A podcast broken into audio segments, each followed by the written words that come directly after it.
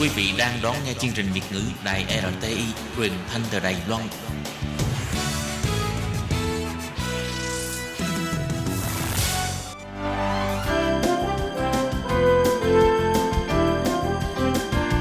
Xin mời quý vị và các bạn đến với chuyên mục Nhìn ra thế giới. Chuyên mục này gồm những nội dung liên quan đến quốc tế,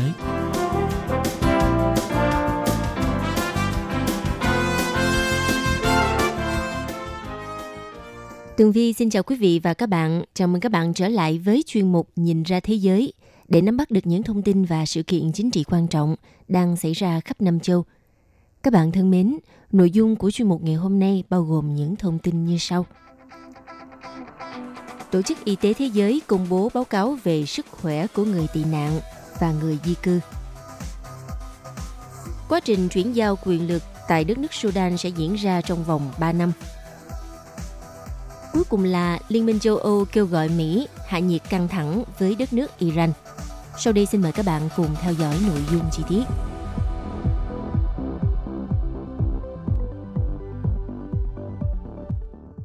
Thưa các bạn, vào đầu năm nay, Tổ chức Y tế Thế giới đã cho công bố một báo cáo đầu tiên về sức khỏe của người tị nạn và người di cư ở khu vực châu Âu. Theo báo cáo của Liên Hợp Quốc, dựa trên đánh giá của hơn 13.000 tài liệu về sức khỏe của người tị nạn và người di cư ở khu vực châu Âu đã mang lại một góc nhìn về tình hình của người di cư và tị nạn, nhất là trong thời điểm mà tình hình di cư quốc tế đang gia tăng. Theo nội dung báo cáo thì người di cư và người tị nạn có sức khỏe tổng thể là tốt, nhưng mà họ có thể sẽ đối mặt với nguy cơ bị bệnh trong quá trình di chuyển hoặc là khi ở những nước tiếp nhận họ có điều kiện sống nghèo nàn và có sự thay đổi trong lối sống vân vân. Báo cáo cho biết, có khoảng 68,5 triệu người trên toàn thế giới hiện đang di dời nơi ở và trong số này có tới 25,4 triệu người phải băng qua các đường biên giới quốc tế để mà tìm kiếm sự an toàn. Và WHO đã chỉ ra 10 điều có liên quan đến sức khỏe của người tị nạn và người dân di cư. Điều đầu tiên là về vấn đề sức khỏe của người tị nạn và người di cư rất quan trọng vì à, sức khỏe là quyền cơ bản của con người. Người tị nạn và người di cư có đóng góp tích cực cho sự phát triển của cả quốc gia tiếp nhận họ và quốc gia quê hương của họ. Cho nên à, cung cấp các tiếp cận kịp thời với những dịch vụ y tế có chất lượng cho người tị nạn và người di cư đó là một trong những cách tốt nhất để mà cứu người và cắt giảm những chi phí về chăm sóc cũng như là đảm bảo sức khỏe cho người dân. Điều thứ hai là số lượng người di cư thường là bị ước tính quá cao. Người dân tại à, một số quốc gia châu Âu ước tính số lượng người di cư cao hơn gấp 3 tới 4 lần con số thực tế. Và cho đến nay thì à, số lượng người tị nạn và di cư trên toàn cầu tính theo tỷ lệ phần trăm thì vẫn ở mức ổn định trong vài thập niên qua, chiếm khoảng 3% dân số thế giới. Đối lập với nhận thức cho rằng người tị nạn thường đến các nước giàu và có tới à, 85% người tị nạn trên toàn cầu được tiếp nhận tại các nước đang phát triển. Điều thứ ba là người tị nạn và di cư về à, tổng thể có sức khỏe khỏe mạnh – nhưng họ có thể đối mặt với nguy cơ bị bệnh trong quá trình di chuyển như Tường Vi đã nhắc ở phía trên. Bởi vì à, điều kiện sống của những nước mà tiếp nhận họ nếu như mà có điều kiện nghèo nàn và sự thay đổi trong lối sống như thức ăn và nước uống không đủ thì chắc chắn sẽ ảnh hưởng đến sức khỏe của họ. Và từ đó nó gây ảnh hưởng tới điều thứ tư là người tị nạn và người di cư. Họ có thể đối mặt với những thách thức trong việc tiếp cận chăm sóc sức khỏe có các lý do bao gồm tình trạng pháp lý của họ và rào cản ngôn ngữ cũng như là sự phân biệt đối xử, họ sẽ khó mà tiếp cận được với việc chăm sóc y tế. Chiến lược y tế của một số quốc gia cũng có thể không bao gồm sức khỏe của người tị nạn và người di cư hoặc là sự tiếp cận với các dịch vụ chăm sóc y tế cho họ.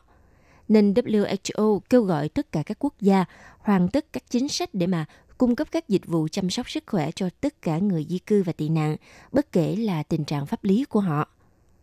Điều thứ năm, người tị nạn và người di cư có nguy cơ mắc các bệnh ung thư thấp hơn, ngoại trừ ung thư cổ tử cung. Và một khi đã phát hiện thì à, lại thường ở giai đoạn tiến triển của bệnh ung thư, do vậy dẫn đến tình trạng là à, bệnh thường xấu hơn so với người dân ở nước bản địa – người tị nạn và di cư cũng có tỷ lệ mắc bệnh và tỷ lệ tử vong cao hơn người dân bản địa đối với à, bệnh tiểu đường. Điều thứ sáu, sự yếu kém trong hệ thống y tế ở quốc gia xuất xứ của họ.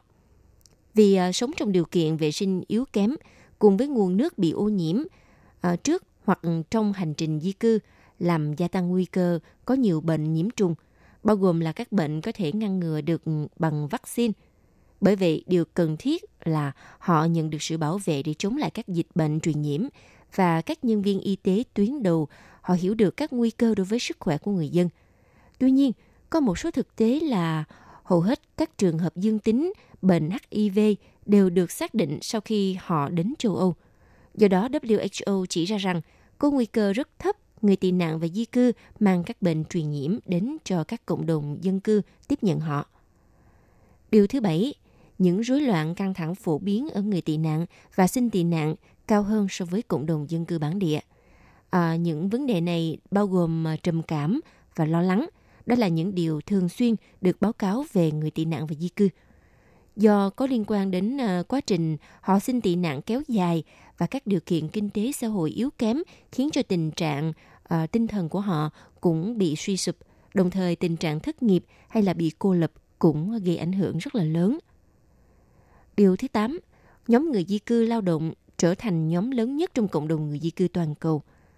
Có khoảng 12% lực lượng lao động ở khu vực châu Âu là người di cư trong năm 2015. Và vấn đề đặt ra là họ phải làm việc trong điều kiện khác nhau, thậm chí là phải đối mặt với những nguy hiểm từ công việc đối với sức khỏe. Những người di cư nam giới gặp nhiều chấn thương trong công việc hơn là những lao động không phải là người di cư – còn à, điều thứ chín thì trẻ em không có cha mẹ hoặc người giám hộ đi cùng đặc biệt dễ bị tổn thương. Vì trẻ em phải đối mặt với những nguy cơ về à, sức khỏe cũng như các vấn đề xã hội như là nạn bắt cóc, nè, buôn bán người trái phép. Đồng thời trẻ em cũng dễ bị mắc bệnh trầm cảm và các chứng rối loạn căng thẳng cao hơn người lớn. Điều thứ 10 là cần có các hệ thống y tế thân thiện đối với người tị nạn và người di cư – Điều này đồng nghĩa với việc cung cấp bảo hiểm y tế có chất lượng và có giá cả phải chăng, cũng như là bảo trợ xã hội cho tất cả người tị nạn và di cư, bất kể tình trạng pháp lý của họ. Đồng thời nên à, à, giảm đi rào cản về ngôn ngữ và nâng cao trình độ chuyên môn của các nhân viên y tế trong việc chẩn đoán và điều trị các bệnh truyền nhiễm và cải thiện việc thu thập dữ liệu về sức khỏe của người tị nạn và dân di cư.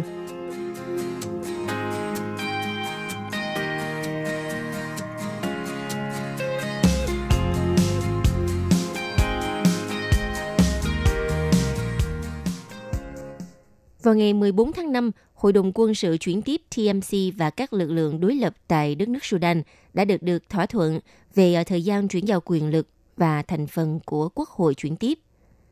Trong cuộc họp báo được tổ chức sau phiên đối thoại thứ hai vào hôm 14 tháng 5, các bên cho biết họ đã tiến tới một thỏa thuận cho phép chuyển giao quyền lực từ ờ, quân sự sang dân sự sau hơn một tháng quân đội lên nắm quyền điều hành đất nước kể từ ngày 11 tháng 4 Phát biểu trước báo giới, thành viên của đoàn đàm phán TMC, Trung tướng Yasir Aratat cho biết hai bên đã nhất trí giai đoạn chuyển giao quyền lực sẽ được diễn ra trong vòng 3 năm. Trong số tháng đầu tiên, ưu tiên sẽ được dành cho các cuộc đàm phán hòa bình với các nhóm vũ trang trên khắp cả nước. Theo ông Aratat cho biết, họ đã nhất trí thành lập cơ quan lập pháp với 300 thành viên, trong đó có 67% thành viên sẽ đến từ các lực lượng của Liên minh Tự do và Thay đổi, và 33% còn lại sẽ dành cho các lực lượng khác. Theo quan chức này cho biết, hai bên cũng cam kết hoàn tất thỏa thuận cuối cùng trong vòng 24 giờ trước khi ăn mừng chiến thắng của quân đội và nhân dân trong việc đạt được các mục tiêu của cuộc cách mạng vẻ vang. Trước đó vào ngày 13 tháng 5, lực lượng TMC và các lực lượng đối lập thuộc Liên minh Tự do và Thay đổi đã nối lại cuộc đàm phán sau nhiều ngày bế tắc. Trong ngày đàm phán đầu tiên, hai bên đã đạt được sự đồng thuận về một cơ cấu quyền lực và hệ thống quản trị đất nước. Các cuộc đàm phán giữa hai bên diễn ra trong bối cảnh người biểu tình tại Sudan thuộc Liên minh Tự do và Thay đổi gây sức ép yêu cầu triển khai quá trình chuyển tiếp chính trị từ quân sự sang dân sự và liên tục biểu tình phản đối TMC kể từ khi cựu tổng thống Omar al-Bashir bị quân đội nước này phế truất hôm ngày 11 tháng 4 vừa qua – và tình hình Sudan cũng đã trở nên căng thẳng với các cuộc biểu tình liên tiếp xảy ra từ ngày 19 tháng 12 từ năm 2018. khi người dân phản đối tình trạng giá lương thực tăng mạnh và những chính sách kinh tế yếu kém của chính quyền, khiến cho đời sống của người dân khó khăn hơn. Sau khi bắt giữ Tổng thống Omar al-Bashir, quân đội Sudan đã thành lập TMC điều hành đất nước trong giai đoạn chờ thành lập và chuyển giao quyền lực cho một chính phủ dân sự. Hội đồng này dự tính hoạt động tối đa trong 2 năm. Tuy nhiên, người biểu tình lo ngại quân đội tìm cách tiếp tục nắm giữ quyền lực nên vẫn duy trì các cuộc biểu tình và gây sức ép để hội đồng TMC sớm chuyển giao quyền lực cho chính phủ dân sự.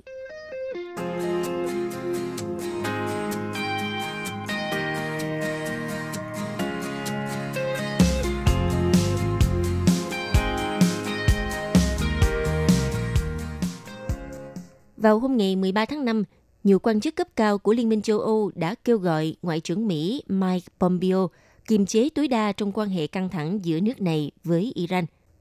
Theo tờ Politico đưa tin, thông điệp trên đã được đại diện cấp cao phụ trách chính sách đối ngoại của Liên minh châu Âu, bà Federica Mogherini và Ngoại trưởng một số nước châu Âu phát đi trong khuôn khổ của các cuộc họp diễn ra sau khi ông Pompeo thực hiện chuyến thăm không báo trước tới Brussels – Thậm chí một số đại diện ngoại giao còn bày tỏ mối lo ngại trước nguy cơ quan hệ căng thẳng giữa Mỹ và Iran sẽ bị đẩy lên thành một cuộc xung đột quân sự. Phát biểu trước phóng viên, bà Mogherini khẳng định, ngày hôm nay ông Pompeo đã nghe rất rõ thông điệp từ chúng ta, không chỉ từ riêng bản thân tôi mà còn từ phía ngoại trưởng của các nước thành viên Liên minh châu Âu,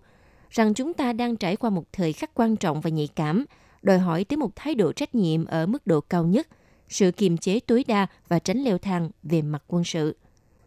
Trong khi đó, Ngoại trưởng Anh ngài Jeremy Hunt cũng bày tỏ mối lo ngại thực sự về một kịch bản leo thang không có chủ đích giữa Mỹ và Iran sẽ trở thành hiện thực và bị đẩy thành một tình huống thậm chí là còn nghiêm trọng hơn là những điều mà các bên đang nghĩ tới. Trong khuôn khổ cuộc gặp gỡ thường kỳ tại thủ đô Brussels, Bỉ, vào ngày 13 tháng 5, các vị ngoại trưởng Liên minh châu Âu cũng tỏ rõ sự quan ngại rằng chiến lược mà Mỹ áp dụng với Iran sẽ gây ra những hậu quả nghiêm trọng. Nhân sự kiện này, các vị ngoại trưởng Liên minh châu Âu cũng đã đưa ra những giải pháp để có thể thực hiện các hoạt động giao dịch tài chính với Iran, bất chấp các lệnh cấm vận từ phía Mỹ. Như vào tháng 1 năm nay, một số nước bao gồm Anh, Pháp và Đức đã đưa ra công cụ hỗ trợ trao đổi thương mại là một kênh thanh toán trực tiếp không sử dụng đồng USD với Tehran để mà né tránh các lệnh trừng phạt thương mại từ phía Mỹ. Đại diện cấp cao phụ trách chính sách đối ngoại của Liên minh châu Âu, bà Federica Mogherini cho biết, bà và các vị ngoại trưởng Liên minh châu Âu đã thảo luận về cách thức thúc đẩy việc thực hiện các giao dịch đầu tiên trong ờ, công cụ hỗ trợ trao đổi thương mại và dự kiến bắt đầu trong vài tuần tới. Cũng cùng ngày 13 tháng 5, đại diện cấp cao phụ trách chính sách đối ngoại của Liên minh châu Âu bà Mogherini cùng với Ngoại trưởng Anh, Pháp, Đức đã tiến hành các vòng thảo luận nhanh – trong khi đó, Ngoại trưởng Mỹ Mike Pompeo cũng đã đối thoại với bà Mogherini và Ngoại trưởng một số nước ký kết thỏa thuận hạt nhân với Iran. Phát biểu họp báo sau cuộc gặp gỡ với Ngoại trưởng Mỹ Mike Pompeo, bà Mogherini cho biết Liên minh châu Âu đã chia sẻ thái độ trách nhiệm trong vấn đề Iran, đó là kiềm chế tối đa và tránh leo thang quân sự. Tuy nhiên, ông Mike Pompeo không tham dự họp báo sau cuộc gặp.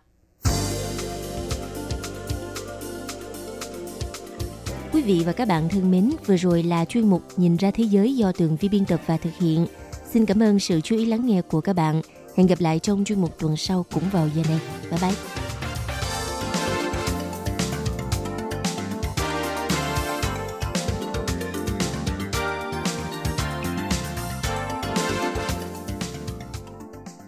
Quý vị và các bạn thân mến, sau đây là email của Ban Việt ngữ ctv a rti org.tvk Hộp thư truyền thống của Ban Việt ngữ Việt Nam Miss PO Box 123 gạch ngang 199 Taipei 11199 Còn thính giả ở Việt Nam xin gửi đến hộp thư số 104 Hà Nội, Việt Nam.